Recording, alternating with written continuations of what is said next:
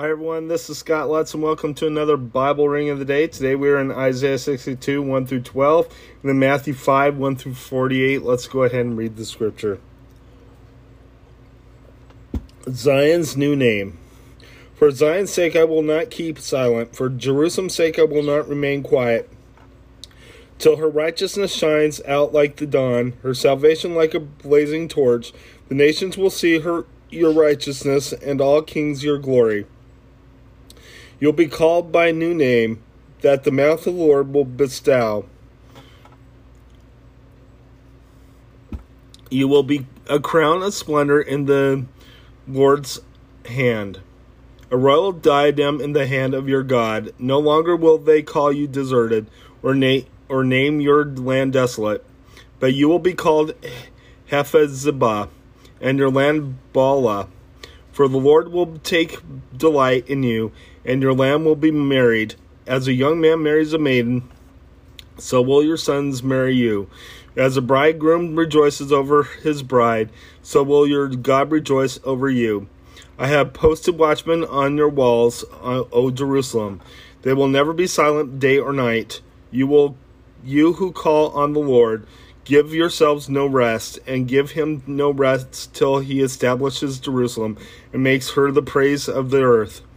The Lord has sworn by his right hand and by his mighty arm, Never again will I give your grain as food for your enemies, and never again will foreigners drink the new wine, for which you have toiled. But those who, who harvest it will eat it and praise the Lord. Those who gather the grapes will drink it in the courts of my sanctuary. Pass through, pass through the gates. Prepare the way of the people. Build up, build up the highway.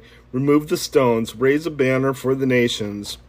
The Lord has made proclamation to the ends of the earth. Say to the daughter of Zion, See your Savior comes. See his reward is with him, and his recompense accompanies him. They will be called the holy people, the redeemed of the Lord, and you will be called sought after, the city no longer deserted. Let's go ahead and head to your New Testament reading.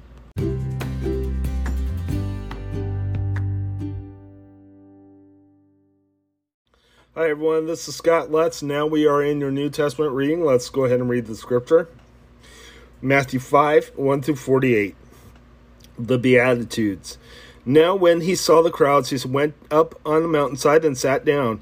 His disciples came to him, and he began to teach them, saying, Blessed are the poor in spirit, for theirs is the kingdom of heaven.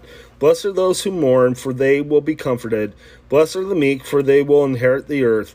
Blessed are those who hunger and thirst for righteousness, for they will be filled. Blessed are the merciful, for they will be shown mercy.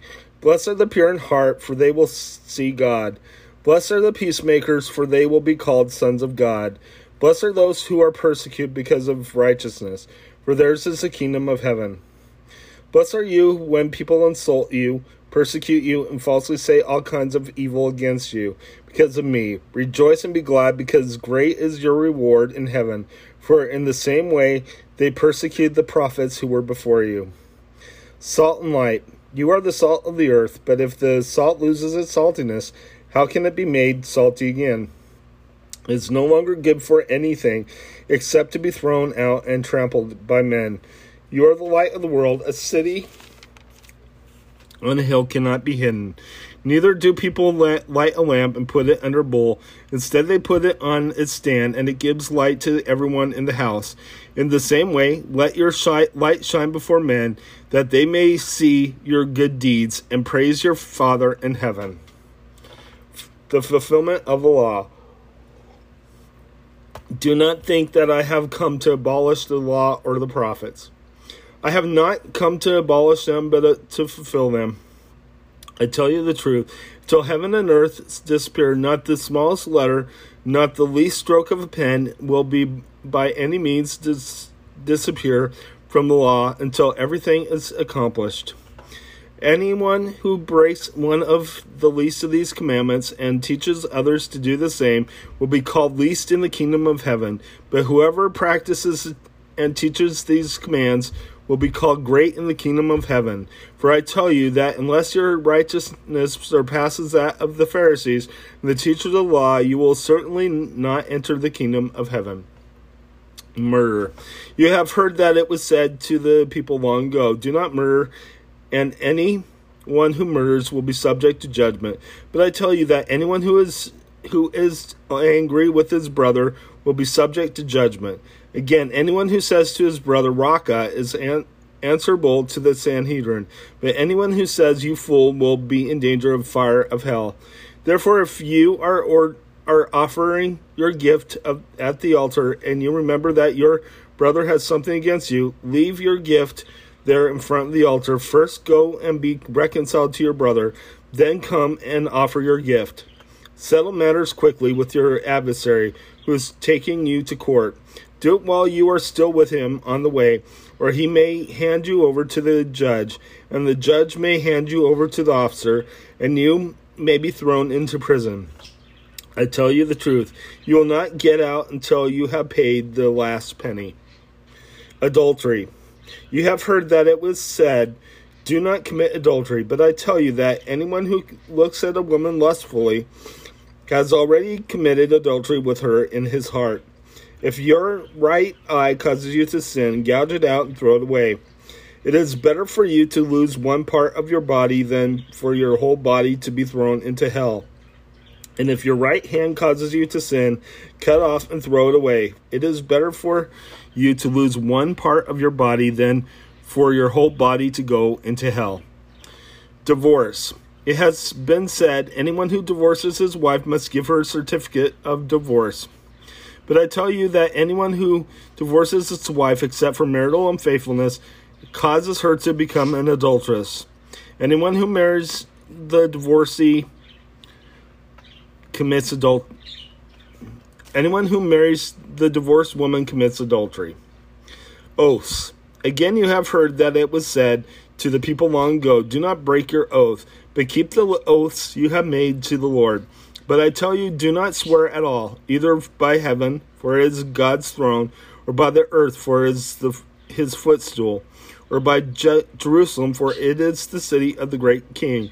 And do not swear by your head, for you cannot make even one hair white or black.